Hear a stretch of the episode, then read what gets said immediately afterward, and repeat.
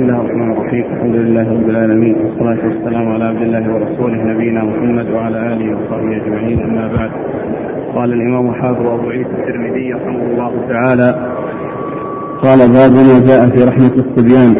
قال حدثنا محمد بن مرزوق. قال حدثنا عبيد بن واقد عن زربي. قال سمعت أنس بن مالك رضي الله عنه يقول جاء شيخ يريد النبي صلى الله عليه وآله وسلم فأبطأ القوم عنه. فأبطأ القوم عنه أن يوسعوا له. فقال النبي صلى الله عليه وآله وسلم ليس منا من لم يرحم صغيرنا ويوقر كبيرنا. قال وفي الباب عن عبد الله بن عمرو وأبي هريرة وابن عباس وأبي اميمه رضي الله عنهم أجمعين. قال أبو عيسى هذا حديث غريب وزربي له أحاديث مناكير. عن أنس عن أنس بن مالك وغيره. قال حدثنا أبو بكر محمد بن ابان قال حدثنا محمد بن فضيل عن محمد بن إسحاق عن عمرو بن شعيب عن أبيه عن جده رضي الله عنه أنه قال قال رسول الله صلى الله عليه وآله وسلم ليس منا من لم يرحم صغيرنا ويعرف شرف كبيرنا. قال حدثنا هناد. قال حدثنا عبده. عن محمد بن إسحاق نحوه إلا أنه قال ويعرف حق كبيرنا. قال حدثنا أبو بكر محمد بن أبان. قال حدثنا يزيد بن هارون عن شريك عن ليث عن عكرمة عن ابن عباس رضي الله عنهما أنه قال قال رسول الله صلى الله عليه وآله وسلم ليس منا من لم يرحم صغيرنا ويوقر كبيرنا ويأمر بالمعروف وينهى عن المنكر. قال أبو عيسى هذا حديث حسن غريب. وحديث محمد بن إسحاق عن عمرو بن شعيب حديث حسن صحيح. وقد روي عن عبد الله بن عمرو من غير هذا الوجه أيضا. قال بعض أهل العلم معنى قول النبي صلى الله عليه وآله وسلم ليس منا يقول ليس من سنتنا ليس من أدبنا. وقال علي بن المديني قال يحيى بن سعيد كان سفيان الثوري ينكر هذا التفسير. ليس منا يقول ليس من ملتنا. بسم الله الرحمن الرحيم. الحمد لله رب العالمين وصلى الله وسلم وبارك على نبينا ورسوله نبينا محمد وعلى آله وأصحابه أجمعين أما بعد. فيقول الامام عيسى الترمذي رحمه الله في جامعة ومن في رحمة الصبيان الصبيان من الصغار منهم بحاجة إلى الرعاية والإحسان لضعفهم وصغرهم وعدم معرفتهم فإن الكبار عليهم فإن على الكبار أن يرحموهم ويشفقوا عليهم ويحسن إليهم. ومن ليس عندهم إدراك ولا تمييز الأمور مثل ما يحصل الكبار هم بحاجة إلى العطف والحنين والشفقه والرحمة من الكبار بحيث يلمسونهم ويظهرون الانس بهم والمودة والرحمة لهم ويحسنون إليهم لأن في ذلك القيام بمن شرع في حقهم وكذلك أيضا في تربيتهم على الأخلاق الكريمة والمعامله الطيبة. وقد أورد ابو عيسى عدة أحاديث تتعلق برحمة الصغار وتوقير الكبار.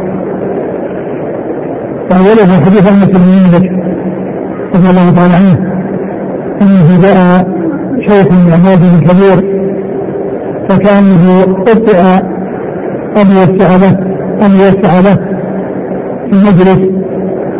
فقال عليه الصلاة والسلام ليس مني من من يوقر كبيرا ويرحم صغيرنا ففي هذا الدلالة على رحمة الصغار والإحسان إليهم وتوقير الكبار وتوقير الكبار الذين خرجوا. يتجاوز أن يكون صبيانا لكن من يكون كبيرا في السن أو كبيرا في المنزلة والمكانة فإنه يوقر ويحترم بكبر سنه أو لعلو منزلته ومكانته وإن لم يكن كبير السن لأن علو المنزلة وعلو المكانة تستدعي توقير من يكون كذلك لا سيما إذا كان من المشتغلين بالعلم ومن أهل العلم. وقوله ليس منا فسر بعض أهل العلم قال إنه ينبغي أن يترك مثل هذا اللفظ ولا يفسر ليبقى على رهبته وعلى خطورته وأنه يستعظم الشيء الذي يعبر عنه بمثل هذه العبارة. ومن أهل العلم من فسره وقال ليس من أهل سنتنا ومن أهل طريقتنا أو ليس سائرا على ما نسير عليه من الأخلاق الكريمة والصفات الحميدة التي هي منها رحمة الصغار وتوقير الكبار.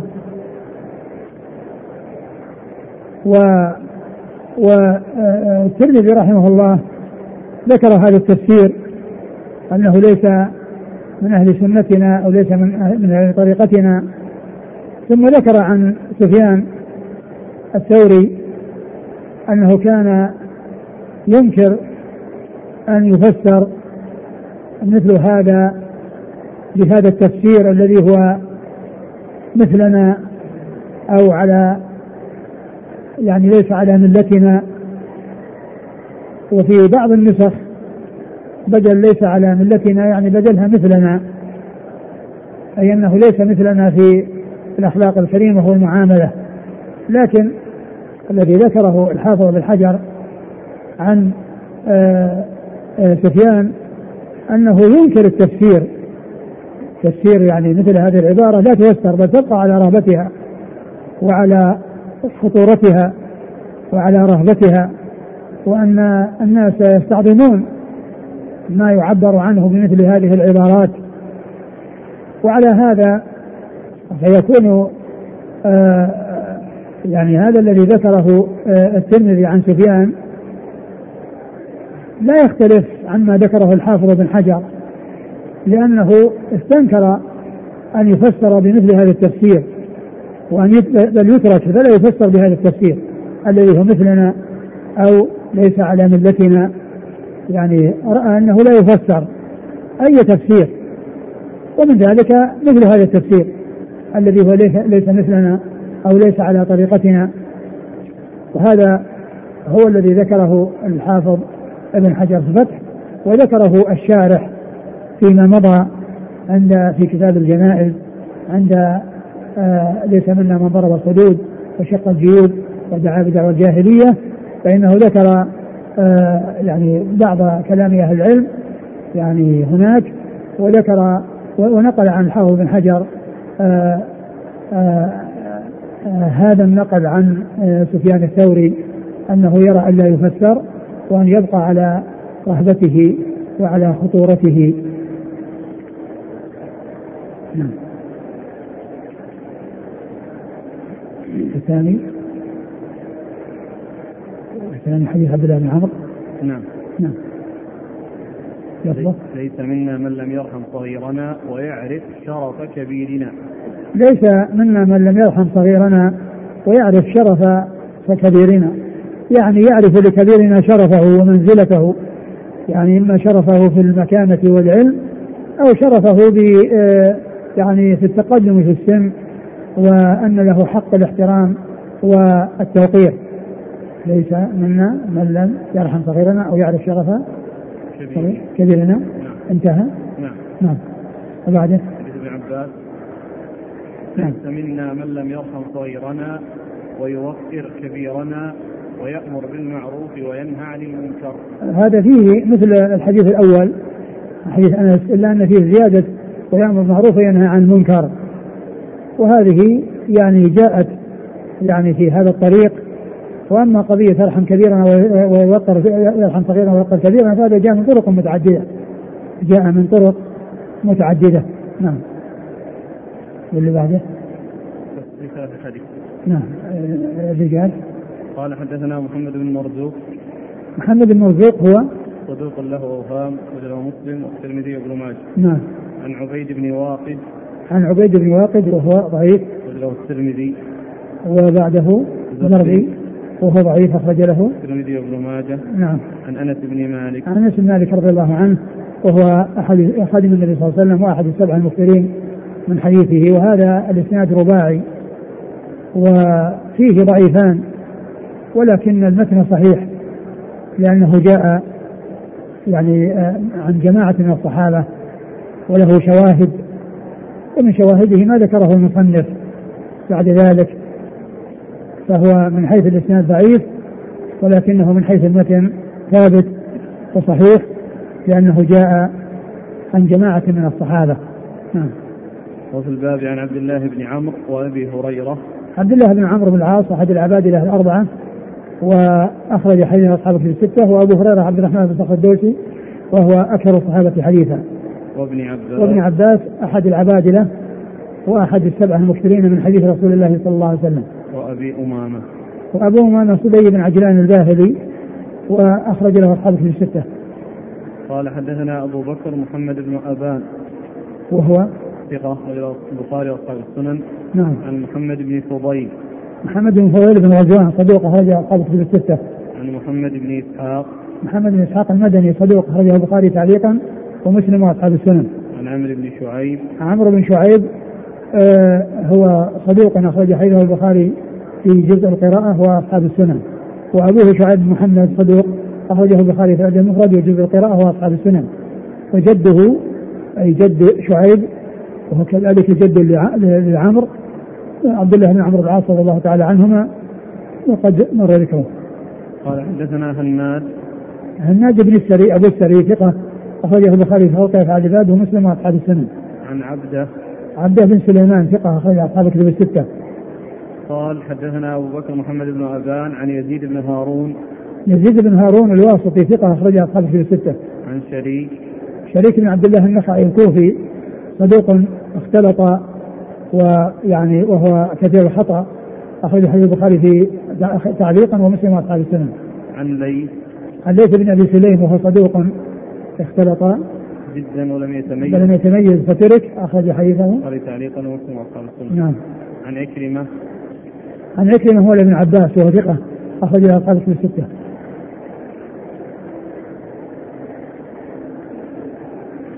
قال رحمه الله تعالى باب ما جاء في رحمة المسلمين. قال حدثنا محمد بن بشار قال حدثنا يحيى بن سعيد عن إسماعيل بن أبي خالد قال حدثنا قيس قال حدثنا جرير بن عبد الله رضي الله عنه أنه قال قال رسول الله صلى الله عليه وآله وسلم من لم يرحم من لا يرحم الناس لا يرحمه الله. قال أبو عيسى هذا حديث حسن صحيح. قال وفي الباب عن عبد الرحمن بن عوف وأبي سعيد وابن عمر وأبي هريرة وعبد الله بن عمرو رضي الله عنهم أجمعين. ثم ورد أبو عيسى هذه الترجمة باب في رحمة المسلمين. يعني رحمة عموم المسلمين. ورحمة المسلمين يكون بالحرص على نفعهم وبذل النصح لهم عموما وخصوصا كما جاء في حديث تميم بن أوس الداري الدين النصيحة قال لمن يا رسول الله؟ قال لله ولكتابه ولرسوله ولأئمة المسلمين وعامتهم. فينصح لهم ويحب الخير لهم ويدعو لهم ويبذل ما يستطيع من الإحسان إلى من يمكنه الإحسان إليه من المسلمين. وهذا من حقوق المسلمين بعضهم على بعض. أن يكون بعضهم آه، يعين بعضا وينصح بعضا ويحسن بعضهم إلى بعض. كل هذا من الحقوق التي للمسلمين على المسلمين. وقد أورد أبو عيسى هذا الحديث عن النبي صلى الله عليه وسلم أنه قال آه ليس من لا يرحم الناس لا يرحمه الله. من لا يرحم الناس لا يرحمه الله. من لا يرحم الناس لا يرحمه الله. يعني أنا من أسباب رحمة الله يعني كون الإنسان يرحم غيره ويحسن إلى غيره لأن الجزاء من جنس العمل. فمن رحم رحم ومن أحسن أحسن إليه. والله تعالى يقول هل جزاء الإحسان إلا الإحسان. فمن رحم الناس ورحم المسلمين فقد أتى بالأسباب التي يحصل بها رحمة الله لأن رحمة الله عز وجل تنال وتحصل بالأسباب التي توصل إليها ومنها رحمة غيره أن يرحم غيره. فإنه إذا رحم غيره أتى بالسبب الذي يحصل به رحمة الله. أتى بالسبب الذي به يحصل رحمة الله. وإذا حصل منه خلاف ذلك فإنه يأتي بالسبب الذي يمنع أو يمنع نفسه وصول الرحمة إليه من الله عز وجل. من لا يرحم الناس لا يرحمه الله ومن يرحم الناس يرحمه الله. من يرحم الناس يرحمه الله ومن لا يرحم الناس لا يرحمه الله. الجزاء من جنس العمل. الجزاء من جنس العمل. فإذا من الأسباب التي تجلب الرحمة أن يكون الإنسان رحيما وأن يكون رفيقا وأن يكون محسنا يحصل غيره منه البر والإحسان ويسلم من الأذى ومن ما يكون فيه مضرة عليه من غيره يحصل من ذلك الغير إذا كان رحيما تحصل منه الرحمة وتحصل لغيره السلامة من شره فإنه بذلك يحصل يحصل منه الإحسان إلى غيره ثم يحصل الأجر من الله عز وجل بأن يثيبه على الإحسان إحسانا وعلى الرحمة رحمة نعم. قال حدثنا محمد بن بشار محمد بن بشار هو الملقب بن دار وهو ثقة أخرجه أصحاب في الستة وهو شيخ الأصحاب في الستة. عن يحيى بن سعيد. يحيى بن سعيد القطان ثقة أخرجه أصحاب في الستة. عن إسماعيل بن أبي خالد. إسماعيل بن أبي خالد الأحمسي وهو ثقة أخرجه أصحاب في الستة. عن قيس. عن قيس بن أبي حازم وهو ثقة مخضرا أخرج له أصحاب كتب الستة وهو الذي قيل إنه اتفق له أن يروي عن العشرة المبشرين بالجنة وحديثه أخرجه أصحاب كتب الستة عن جرير بن عبد الله وهو أيضا أحمسي آه وهو صحابي أخرج له أصحاب كتب الستة. قال وفي الباب عن عبد الرحمن بن عوف. عبد الرحمن بن عوف أحد العشرة المبشرين بالجنة أخرج له أصحاب كتب الستة. وأبي سعيد. وأبو سعيد سعد بن مالك بن سنان الخدري أحد السبعة المكثرين من حديث رسول الله صلى الله عليه وسلم. وابن عمر. وابن عمر أحد العبادلة الأربعة وأحد السبعة المكثرين. من حديث رسول الله صلى الله عليه وسلم. وأبي هريرة وعبد الله بن عمر. وعبد الله بن نعم مر ذكره. قال حدثنا محمود بن غيلان قال حدثنا أبو داود قال أخبرنا شعبة قال كتب به إلي منصور وقرأته عليه أنه سمع أبا عثمان مولى المغيرة بن شعبة عن أبي هريرة رضي الله عنه أنه قال سمعت أبا القاسم صلى الله عليه وسلم يقول لا تنزع الرحمة إلا من شقي قال وأبو عثمان الذي روى عن أبي هريرة لا يعرف اسمه ويقال هو والد موسى بن أبي عثمان الذي روى عنه أبو الزناد. وقد روى أبو الزناد عن موسى بن أبي عثمان عن أبيه عن أبي هريرة عن النبي صلى الله عليه وسلم غير حديث. قال أبو عيسى هذا حديث حسن. ثم ورد أبو عيسى هذا الحديث وهو عن عن أبي هريرة عن أبي هريرة رضي الله عنه. أن النبي صلى الله عليه وسلم قال لا تنزع الرحمة إلا من شقي. لا تنزع الرحمة إلا من شقي.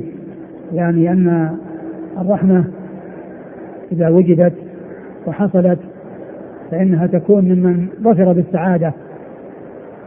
لأن من أسباب السعادة أن أن يستقيم على طاعة الله وأن يرحم غيره.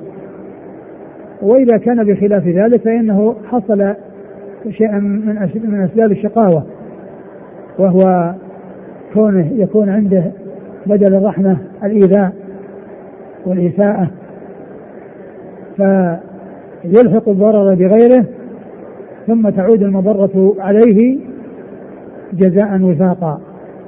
فكما أساء إلى غيره فإنه عوقب بما يسوءه وبما يضره.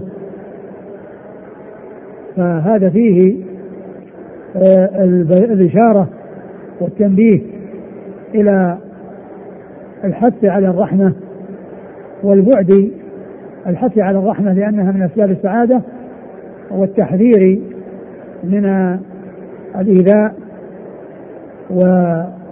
والإساءة التي هي ضد الرحمة ومقابل الرحمة لأنها تكون من أسباب الشقاوة.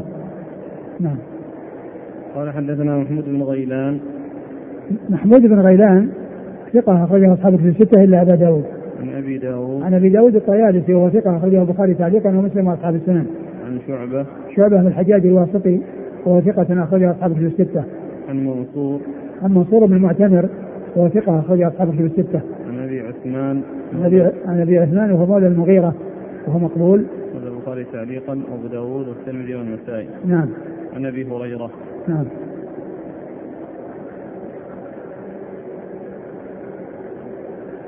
قال حدثنا ابن أبي عمر قال حدثنا سفيان عن عمرو بن دينار عن أبي قابوس عن عبد الله بن عمرو رضي الله عنهما أنه قال قال رسول الله صلى الله عليه وآله وسلم الراحمون يرحمهم الرحمن ارحموا من في الأرض يرحمكم من في السماء. الرحمة شجنة من الرحمن فمن وصلها وصله الله ومن قطعها قطعه الله. قال أبو عيسى هذا حديث حسن صحيح. ثم أورد أبو عيسى هذا الحديث عن عبد الله بن عمر. عمرو عن عبد الله بن عمرو رضي الله تعالى عنهما أن النبي صلى الله عليه وسلم قال الراحمون يرحمهم الرحمن. ارحموا من في الأرض يرحمكم من في السماء. الراحمون يرحمهم الرحمن. الذي تحصل منه الرحمة للخلق يحصل الجزاء على الإحسان إحسانا. فيرحمهم الله عز وجل فيرحمه الله. الراحمون يرحمهم الرحمن. وعبر هنا بذكر اسم الرحمن الذي هو من أخص أسمائه سبحانه وتعالى والذي لا يجوز أن يطلق إلا عليه ولا يجوز أن يطلق على غيره لأن من الأسماء الحسنى ما لا يطلق إلا على الله. مثل الرحمن. بخلاف الرحيم فإن الرحيم يدل على الرحمة ولكن ولكن ولكن لفظ اسم الرحمن أعم. يعني أعم في في ذي العموم. وأما الرحيم فإنه جاء في بعض الآيات مقيد بالرحمة بالمؤمنين وكان بالمؤمنين رحيما. فقال الراحمون يرحمهم الرحمن. وكما أنهم اتصفوا بصفة الرحمة ورحموا خلق الله فإن الله فإن الرحمن يرحمهم. فإن الرحمن يرحمهم الذي هو آه، ذو الرحمة الواسعة الكاملة الذي آه، آه، من صفاته الرحمة ومن أسمائه الرحمن الرحيم. فالراحمون يرحمهم الرحمن. فمن أسباب رحمة الرحمن رحمة العباد العباد ورحمة الخلق للخلق. فإن من رحم رحم من رحم غيره رحمه الله رحمه الرحمن. ثم قال ارحموا من في الأرض يرحمكم من في السماء. ارحموا من في الأرض الذين هم الخلق. ويدخل في ذلك آه رحمة العباد ورحمة الناس رحمة الحيوان رحمة الدواب كل كبد كل كبد الرطبة يحسن إليها وتحصل الرحمة لها فإن الله عز وجل يرحم من رحم. ارحموا من في الأرض يرحمكم من في السماء يعني يرحمكم الله. لأن الله تعالى هو الذي في السماء والسماء يراد بها العلو. والله عز وجل في السماء في العلو فوق العرش. لأن كل ما علا فهو سماء والله تعالى في السماء فوق العرش. أي في العلو فوق العرش. ولا يكون آه، حلا في المخلوقات في السماوات. فالسماء إما أن يراد بها العلو والله تعالى فوق العرش يعني في العلو أو وإذا أريد بالسماء السماء المبنية فإن في بمعنى على أي أنه عليها لأنه على السماوات عال عليها فوقها. وفي تأتي بمعنى على كما في قوله ولا أصلبنكم في جذوع النخل. يعني على جذوع النخل. عليها وليس فيها. لأنه ما يفتح فتحة في الجذوع يدخلهم فيها وإنما يصلبهم عليها يعني يعني على بمعنى بمعنى آه، في بمعنى على وهو إذا أريد به السماء المبنية فعلى ففي بمعنى على يعني أنه, أنه عال عليها وأنه فوقها والله تعالى فوق كل شيء فوق المخلوقات وأعلى المخلوقات العرش الذي هو سقف الجنة. فالله تعالى فوقه.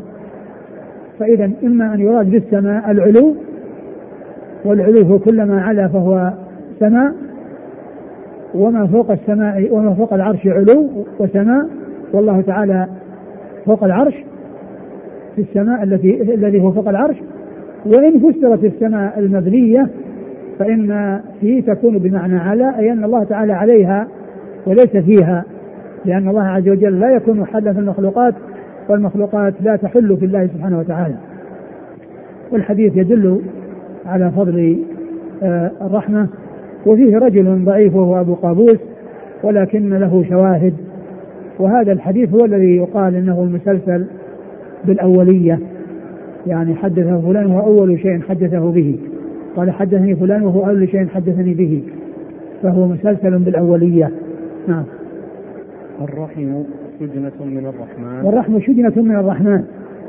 يعني جاء في حديث مضى أن الله تعالى اشتق لها اسما من اسمه فمن وصلها وصله الله ومن قطعها بته الله عز وجل. وهذا المقصود به أن أنها أن أن أنها قريبة من الله وهذا إشارة إلى إلى قربها وأن الله تعالى اشتق لها اسما من اسمه وأن آه، من وصل تلك الرحم والله تعالى يصله ومن قطع تلك الرحم فالله تعالى يقطعه.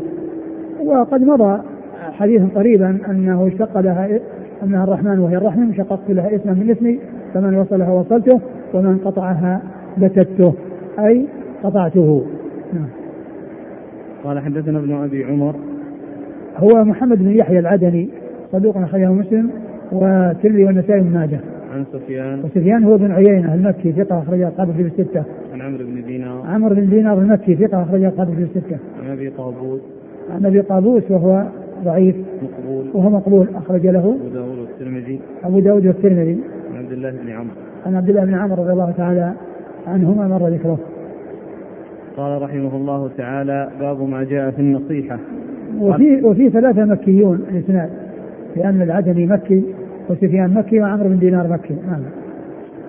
قال حدثنا محمد بن بشار قال حدثنا يحيى بن سعيد عن إسماعيل بن أبي خالد عن قيس بن أبي حازم عن جرير بن عبد الله رضي الله عنه أنه قال بايعت رسول الله صلى الله عليه وسلم على إقام الصلاة وإيتاء الزكاة والنصح لكل مسلم.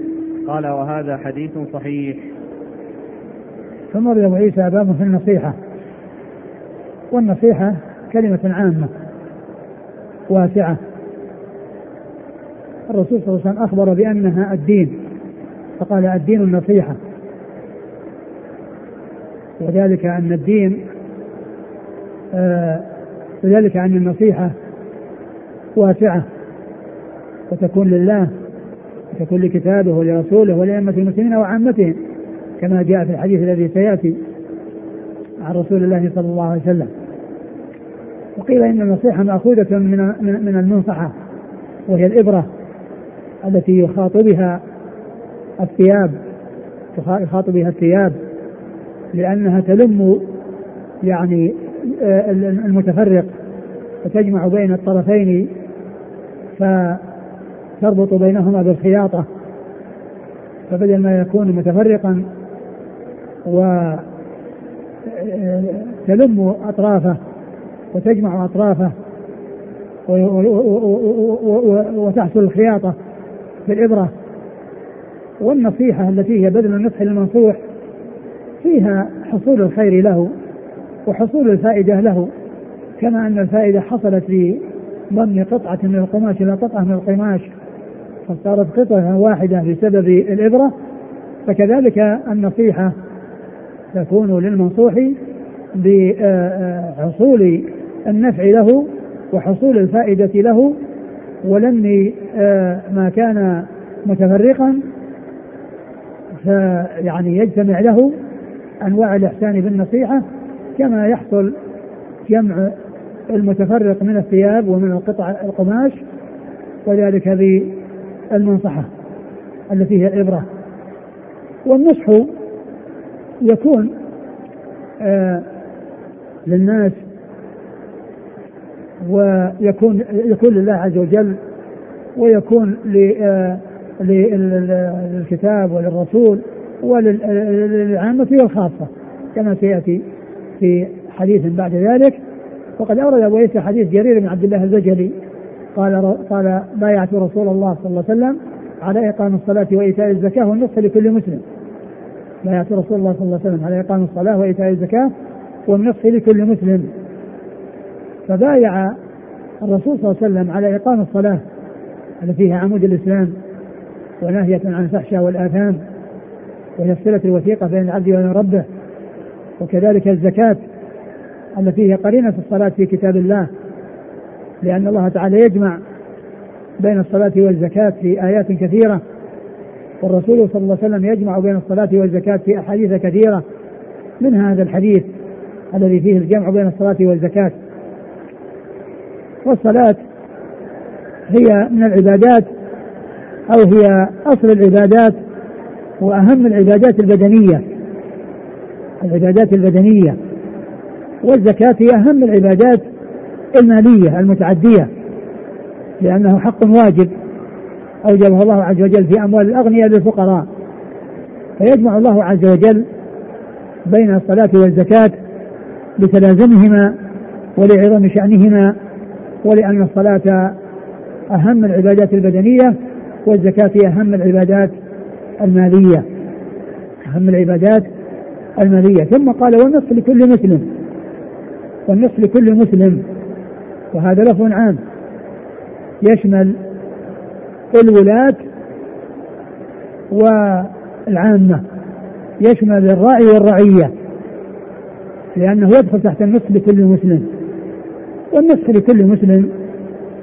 أما بالنسبة للولاة فيكون بمحبة الخير لهم ومحبة استقامتهم وصلاحهم وقيامهم بنصرة الدين والمعروف النهي عن المنكر وتطبيق شريعة الله عز وجل و آه، بذل والإتيان بالإصلاح في شتى وجوب الإصلاح فيما يعود على المسلمين على الخير في دينهم ودنياهم والرعية يكون بمحبة الخير لهم والدعاء لهم وبذل النصح لهم بأمرهم المعروف ونهيهم عن المنكر وكذلك الإحسان إليهم بوجوه الإحسان الممكنة سواء كان ذلك قوليا أو فعليا قوليا كإفشاء السلام والكلام الطيب والمعاملة الحسنة وفعليا كالإحسان بالمال والمساعدة والإعانة والشفاعة وغير ذلك مما يعود على المسلمين بالخير. فهذه كلمة عامة في حديث جرير بن عبد الله التي بايع عليها رسول الله صلى الله عليه وسلم حيث قال بايعت رسول الله صلى الله عليه وسلم على إقام الصلاة وإيتاء الزكاة والنصح لكل مسلم. والنصح كما يكون للمسلمين يكون للكفار وذلك بالحرص على هدايتهم ودعوتهم إلى الخير وإلى الدخول في الدين الحنيف وبيان فضل الإسلام وعظم شأن الإسلام. وما يترتب على الدخول فيه من الظفر بسعادة الدنيا وسعادة الآخرة. وقد قال النبي الكريم عليه الصلاة والسلام فوالله لأن يهدي الله بك رجلا واحدا خير لك من حمر النعم. نعم. قال حدثنا محمد بن بشار. نعم. عن يحيى بن سعيد عن إسماعيل بن أبي خالد عن قيس بن أبي حازم عن جرير. وكل هذا مر ذكره قال حدثنا محمد بن بشار قال حدثنا صفوان بن عيسى عن محمد بن عجلان عن القعقاع بن حكيم عن أبي صالح عن أبي هريرة رضي الله عنه أنه قال قال رسول الله صلى الله عليه وآله وسلم الدين النصيحة ثلاث مرار قالوا يا رسول الله لمن؟ قال لله ولكتابه ولأئمة المسلمين وعامتهم. قال أبو عيسى هذا حديث حسن صحيح. وفي الباب عن ابن عمر وتميم الداري وجرير وحكيم بن أبي يزيد عن أبيه وثوبان. ثم أبو عيسى حديث أبي هريرة الدين النصيحه وهذه يعني كما عرفنا بيان عظم شأن النصيحة لأنها لأنه في هذا الحديث وصفت بأنها يعني قال النبي فيها الدين النصيحة وذلك لعظم شأن النصيحة في الإسلام لكثرة ما يحصل بسببها من الخير. الهداء النصيحة للكفار والمسلمين. الكفار بدعوتهم إلى الإسلام والمسلمين بدعوتهم إلى الثبات على الحق والهدى وأمرهم بالمعروف والنهي عن المنكر وبذل وجوه الإحسان إليهم وصرف أصناف وجوه الأذى عنهم بأن يحصل لهم الخير من الإنسان ويسلم من شره ومن ضرره فيحصل لهم منه خير ويظفرون بالسلامة من الشر الذي يأتي منه وبسببه ولما ولما قال النبي صلى الله عليه وسلم الدين النصيحة سألوا قالوا لمن يا رسول الله تكون النصيحة؟ لمن تكون النصيحة؟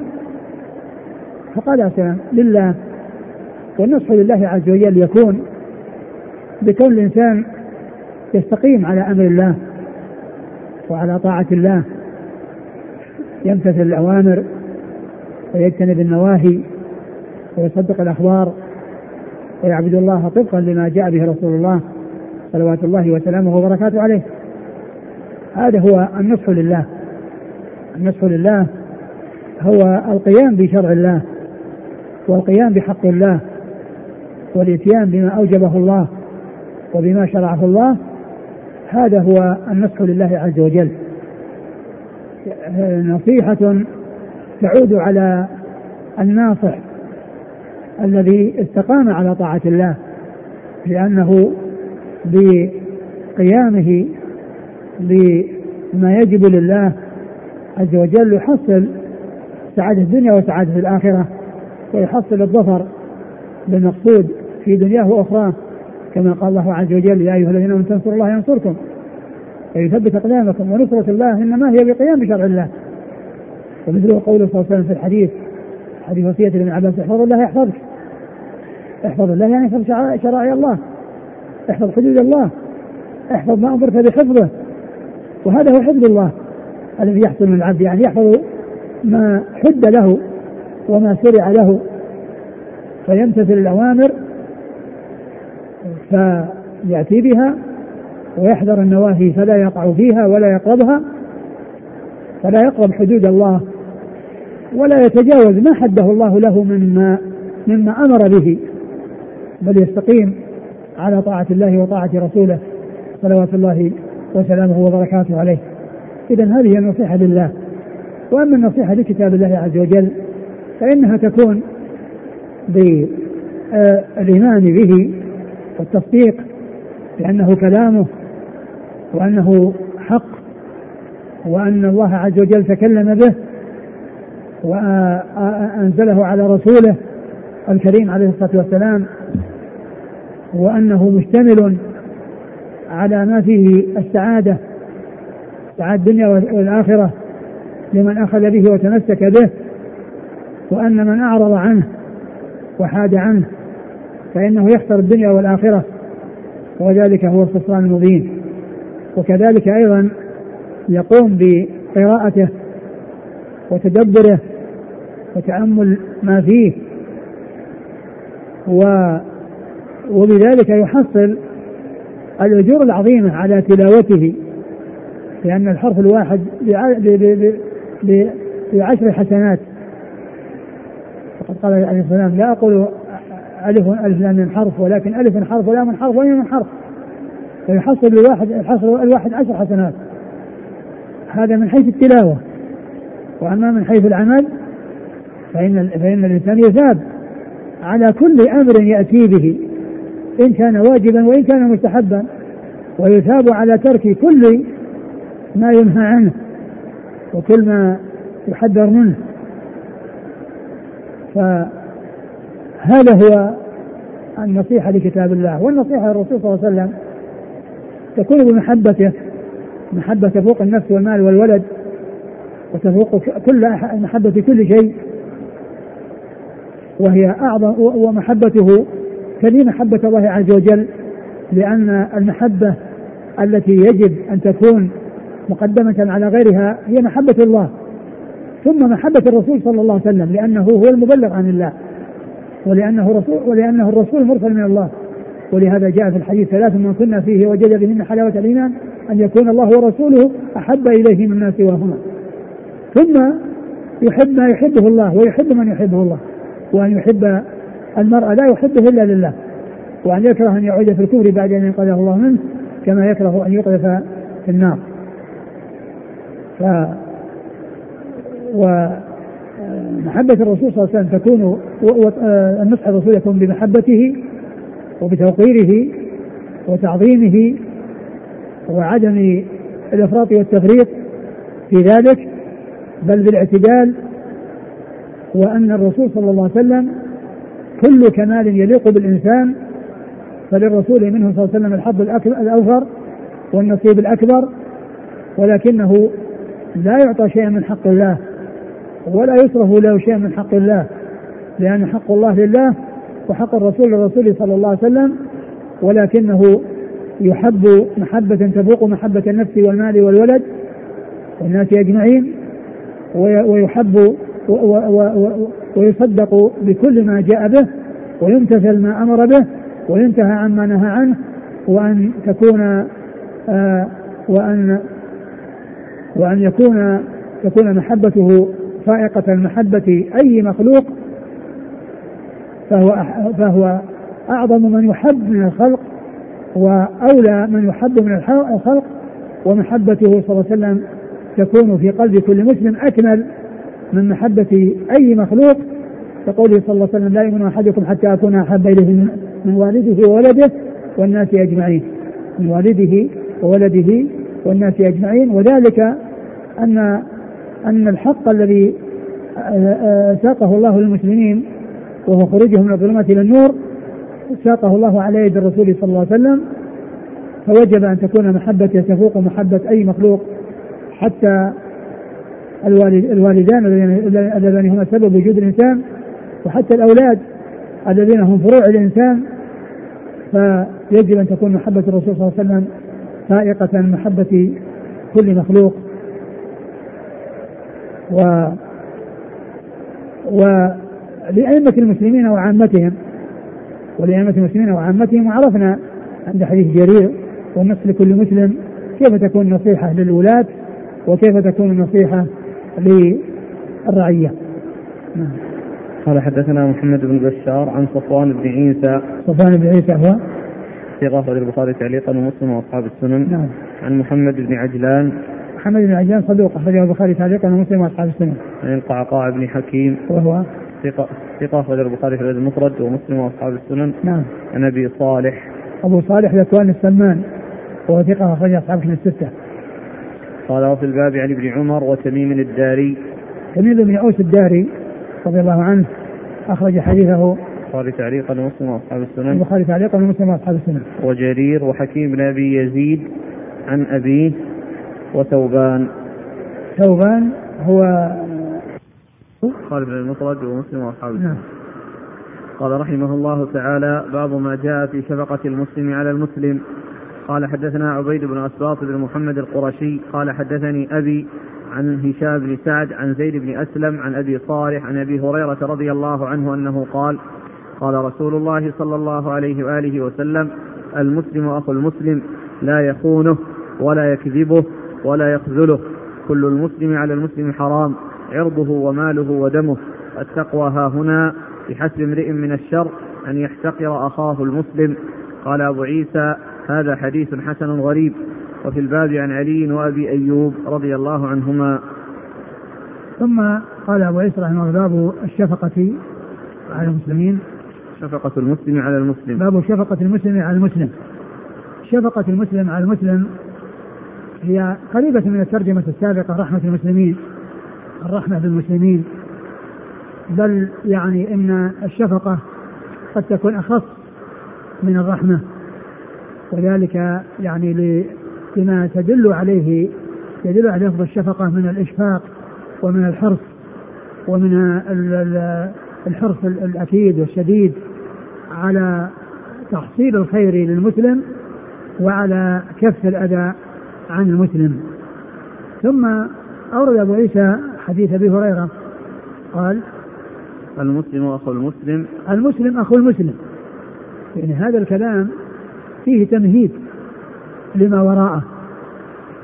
وأن هذا التعبير الذي هو الأخوة بين المسلمين تقتضي الأمور المطلوبة فيما بعد ذلك والأمور المحذورة فيما بعد ذلك لأن هذا هو مقتضى الأخوة والذي تقتضيه الأخوة بين المسلمين وذلك لحصول آه، تحصيل الخير لهم وكل ما يعود عليهم بالخير آه، آه، يحرص عليه المسلم لاخوانه المسلمين وكذلك يحرص على سلامتهم من الشرور ويشفق عليهم فمهد صلى الله عليه وسلم للكلام الذي سيأتي من التوجيهات الكريمة في التعامل بين المسلمين بهذه العبارة التي هي المسلم أخو المسلم لأن الأخوة تتطلب هذه الأمور المطلوبة بأن يسعى إلى تحصيلها والمحذورة بأن يحرص على آه، آه، دفعها والتخلص منها وعدم حصول شيء منها. قال عليه الصلاة والسلام المسلم أخو المسلم لا يخونه. لا يخونه بل يكون أمينا معه. يعني إذا ائتمنه على شيء يؤدي الأمانة كما يجب عليه فلا يخونه في شيء ائتمنه عليه. وكان أمينا له عليه. لا يخونه لا يخون الأمانة. كما قال الله عز وجل يا أيها الذين آمنوا لا تخونوا الله ورسوله تخونوا أماناتكم وأنتم تعلمون. لا يخونه يعني لا يخون أخاه. وهذا مقتضى الأخوة أو من مقتضيات الأخوة بين المسلمين أنه لا يخونه. بل يعني آآ آه، آآ آه، يحصل أو يحصل له منه الأمانة ولا تحصل له منه الخيانة.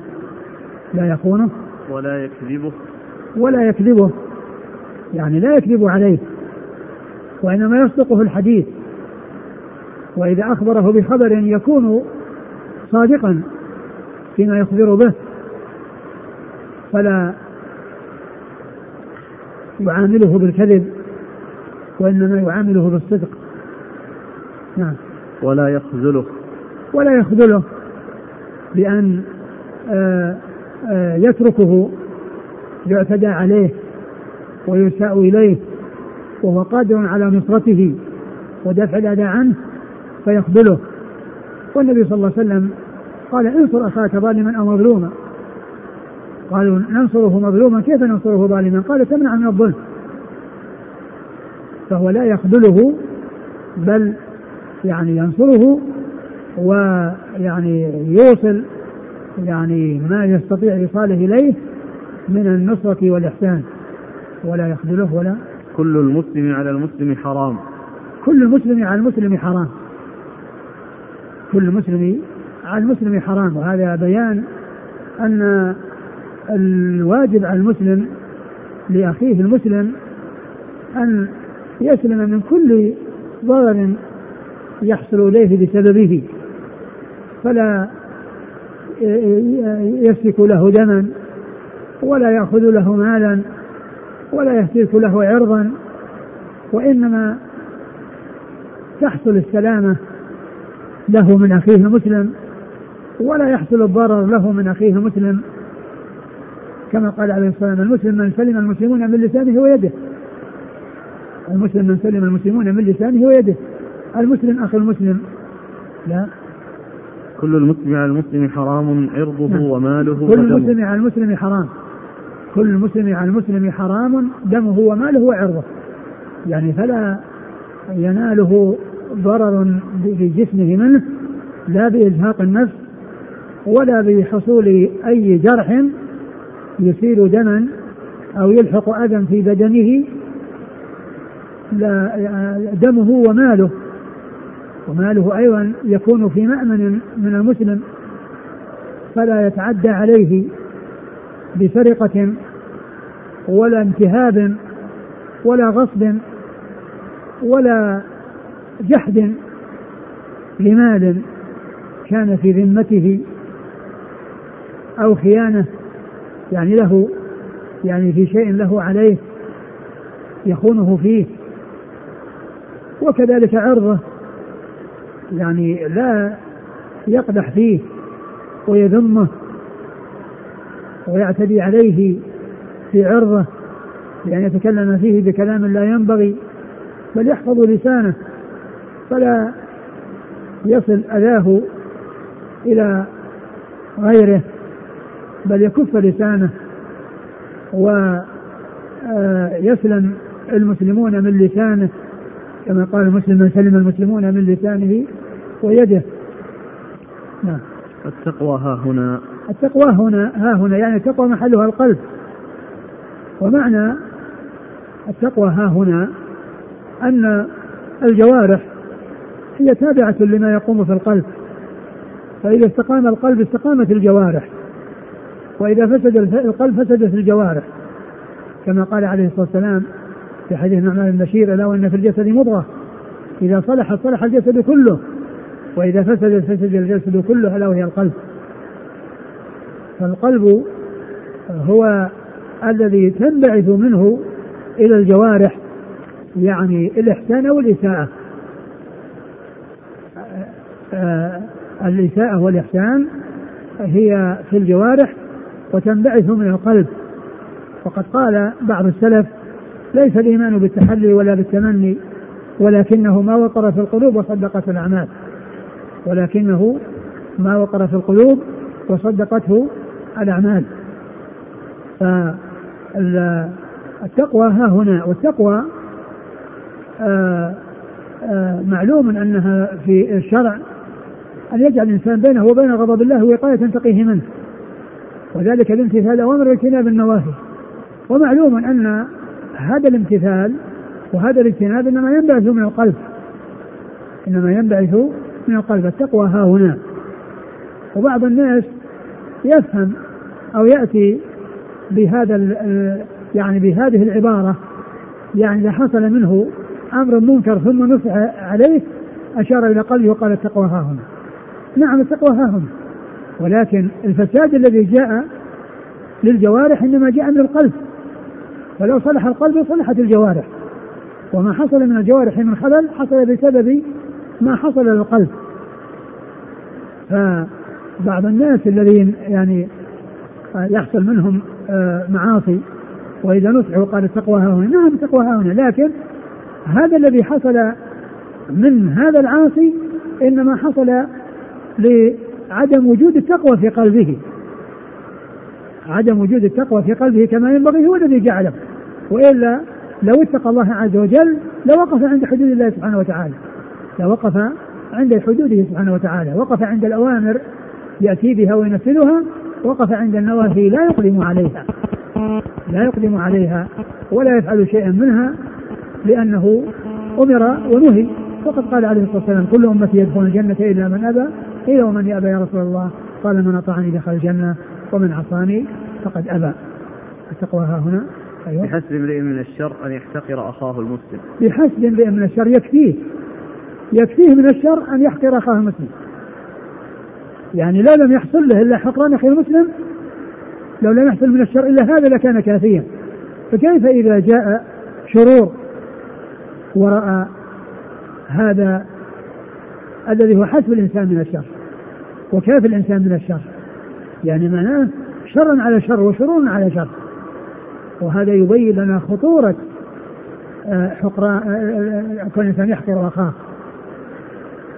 وأنه يتكبر عليه ويترفع عليه ويحتقره ويترفع عليه بحسب من الشر يعني يكفيه حسب بمعنى كافي.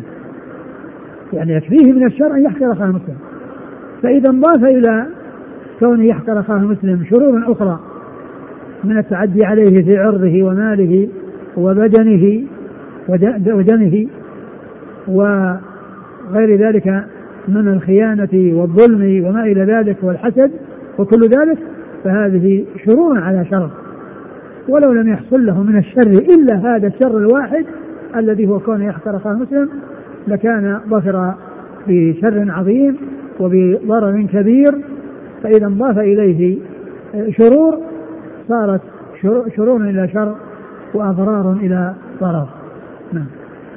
قال حدثنا عبيد بن أسباط بن محمد القرشي. عبيد بن أسباط هو صدوق رجل البخاري في القراءة والترمذي وابن ماجه. وأبوه؟ ثقة أخرج أصحاب الكتب. نعم. عن هشام بن سعد. هشام بن سعد هو؟ صدوق له أوهام البخاري تعليقا ومسلم وأصحاب السنن. نعم. عن زيد بن أسلم. زيد بن أسلم ثقة أخرج أصحاب الكتب الستة. عن أبي صالح عن أبي هريرة. نعم. قال وفي الباب عن علي. علي بن أبي طالب أمير المؤمنين ورابع الخلفاء الراشدين الهادي المهديين صاحب المناقب الجمة والفضائل الكبيرة. وحديثه عند أصحاب الكتب الستة. وأبي أيوب وأبو أيوب أبو أيوب, أبو أيوب الأنصاري خالد بن زيد أخرجه أصحاب الكتب الستة. قال حدثنا الحسن بن علي الخلال وغير واحد قالوا حدثنا أبو أسامة عن بريد بن عبد الله بن أبي بردة عن جده أبي بردة عن أبي موسى الأشعري رضي الله عنه أنه قال قال رسول الله صلى الله عليه وسلم المؤمن للمؤمن كالبنيان يشد بعضه بعضا قال أبو عيسى هذا حديث حسن صحيح. ثم أبو عيسى حديث أبي, أبي موسى الأشعري رضي الله عنه أنه قال المؤمن للمؤمن كالبنيان يشد بعضه بعضا. يعني أن أن هذا تشبيه بليغ من الرسول الكريم صلى الله عليه وسلم للمسلمين مع المسلمين في البنيان الذي يشد بعضه بعضا بضم أجزائه بعضها إلى بعض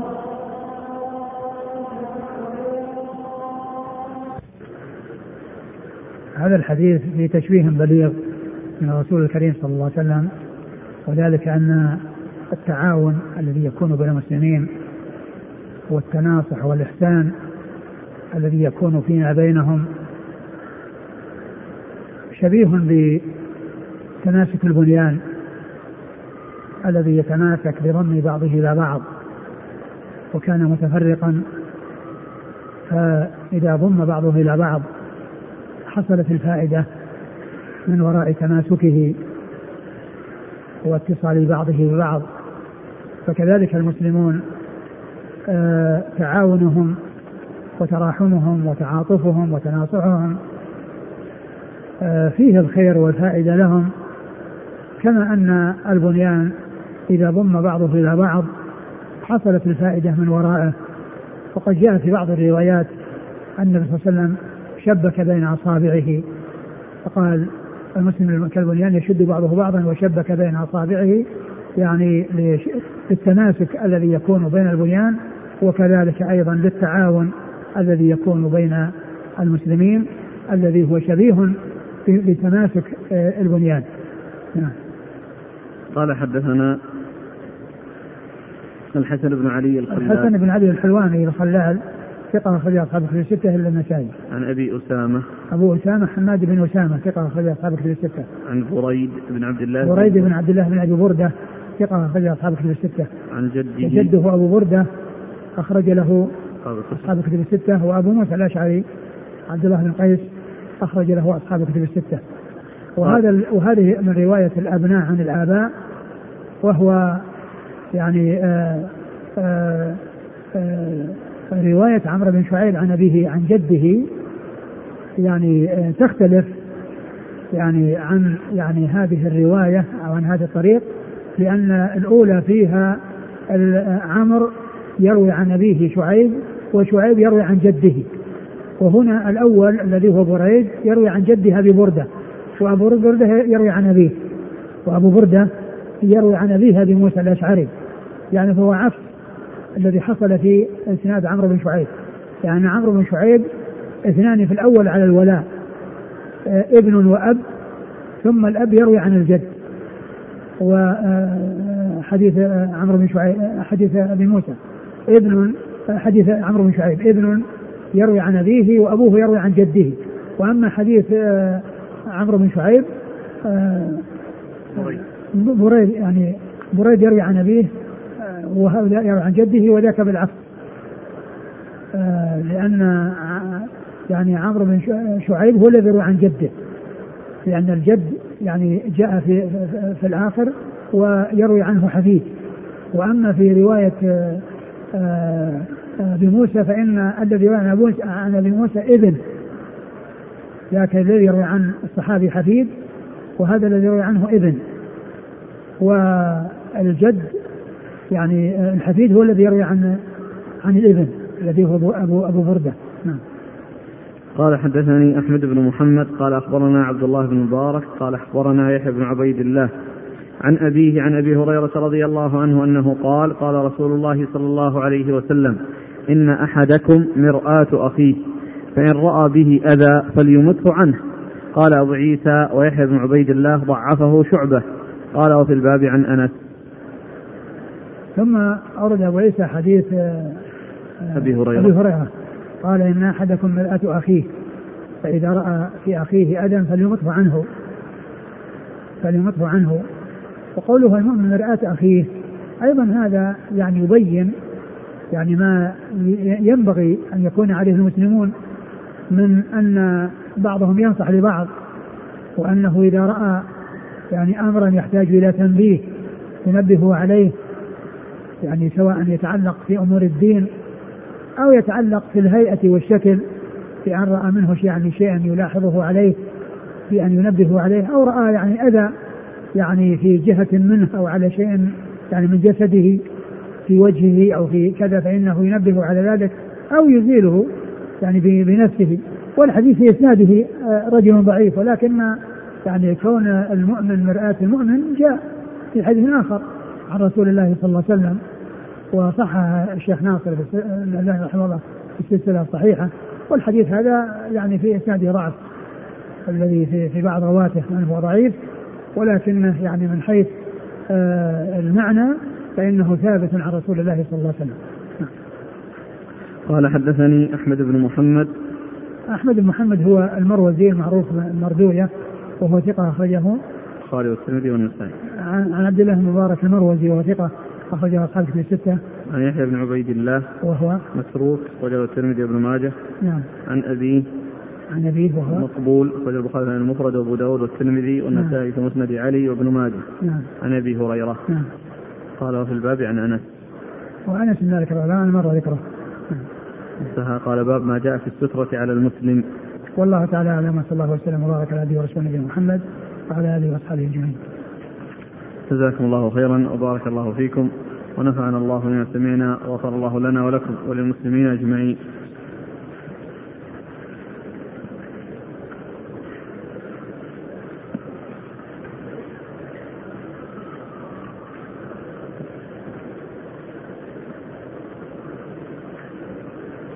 هل ثبت في الروايات التي جاءت من ليس منا من لم يعرف حق كبيرنا ويوقر كبيرنا ويرحم صغيرنا زيادة ولا يعرف حق عالمنا. لا أدري. يقول إذا أتى رجل كبير إلى المجلس هل أقوم وأجلسه مكاني؟ ويعتبر هذا من توقير الكبير. لا ما يقوم يجلسه ولكنه يفسح له. يعني لا يقوم أحد لأحد ولكن ولكن يتفسح الناس. يعني يفتح بعضهم لبعض ويجلسونه فيما بينهم. هل الرحمة مخلوقة؟ أم أن منها ما هو مخلوق منها؟ الرحمة صفة لله عز وجل ويعني ومن مخلوقاته ما يقال له رحمة مثل الجنة فإنها رحمة الله عز وجل كما جاء في الحديث. إن قال الله عز وجل إنك الجنة رحمتي أرحم بك من أشاء وإنك النار عذابي أعذب بك من أشاء. وكذلك إن الله يعني من الله مئة رحمة يعني آه يعني آه خلقها الله عز وجل فهي مخلوقة. يعني فمن الرحمة ما هو مخلوق ومنه ما هو صفة لله عز وجل.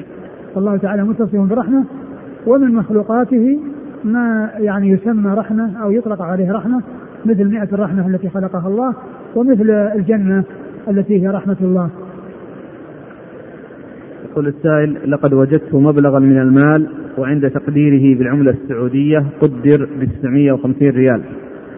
ووجدت مع العملة رخصة قيادة لا يوجد بها أي رقم حتى أتمكن من الاتصال بصاحبها وإعطائه المبلغ.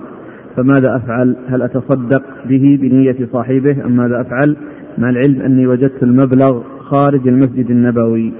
المناسب أن تعطيها الجهة المسؤولة عن الأموال المفقودة.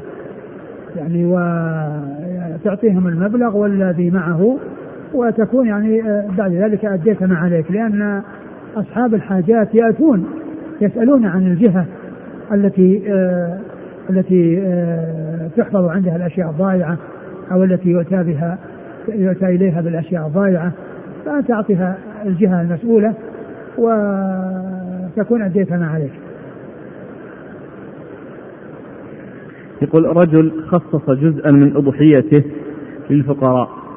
ثم تراجع عن ذلك قبل توزيع اللحم وأراد أن يعطي هذا اللحم لأقربائه بمناسبة الزواج عندهم فهل هذا الفعل جائز؟ بمناسبة الزواج عندهم؟